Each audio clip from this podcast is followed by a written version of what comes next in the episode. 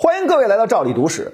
历史上另外三个文明古国都走向了灭亡，反观中国历史却能上下绵延五千年。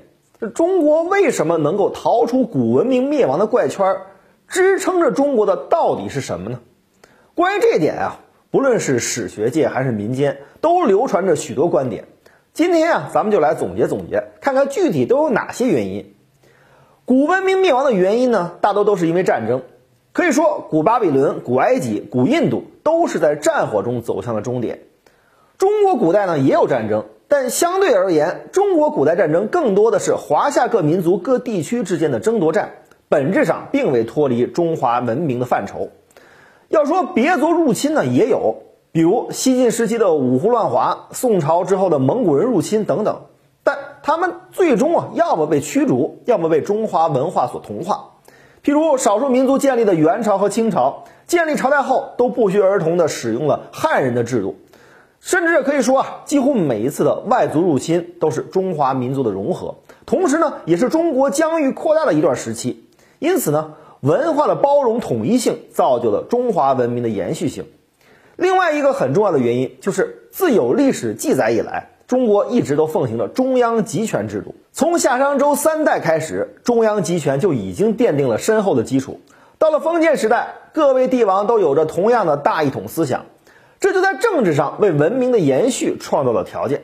文明发展的重要条件就是稳定，而中央集权呢，能够有效地集中全国的力量去发展国家，同时呢，还能在稳定的基础上建立起维护国内外和平的军队。这就进一步给文明的发展创造了条件。中国历史上朝代无数，有兴衰之分，但却从未出现灭亡的情况。在这方面，大一统的中央集权政治思想发挥了不可低估的作用。接下来的一个客观条件就是地缘因素。中国的地理位置可以说是得天独厚，东南是一望无际的大海，西南是难以飞越的高山，主要的危险来自于西北。但历朝历代中央王朝都十分重视西北边患，这就在客观上降低了外族入侵的危险性。古代航海并不发达，几千年间东部和南部很少出现军事问题。新疆附近的地区山脉盆地交错分布，山脉自然是难以逾越。外敌要想进攻华夏，只能通过山间狭窄的盆地入侵，而这些两头宽、中间窄的地区是易守难攻。中央能够在狭窄的咽喉部位有效地遏制外族，而北方地区的地形呢相对平坦广阔，这使得游牧民族有了可乘之机。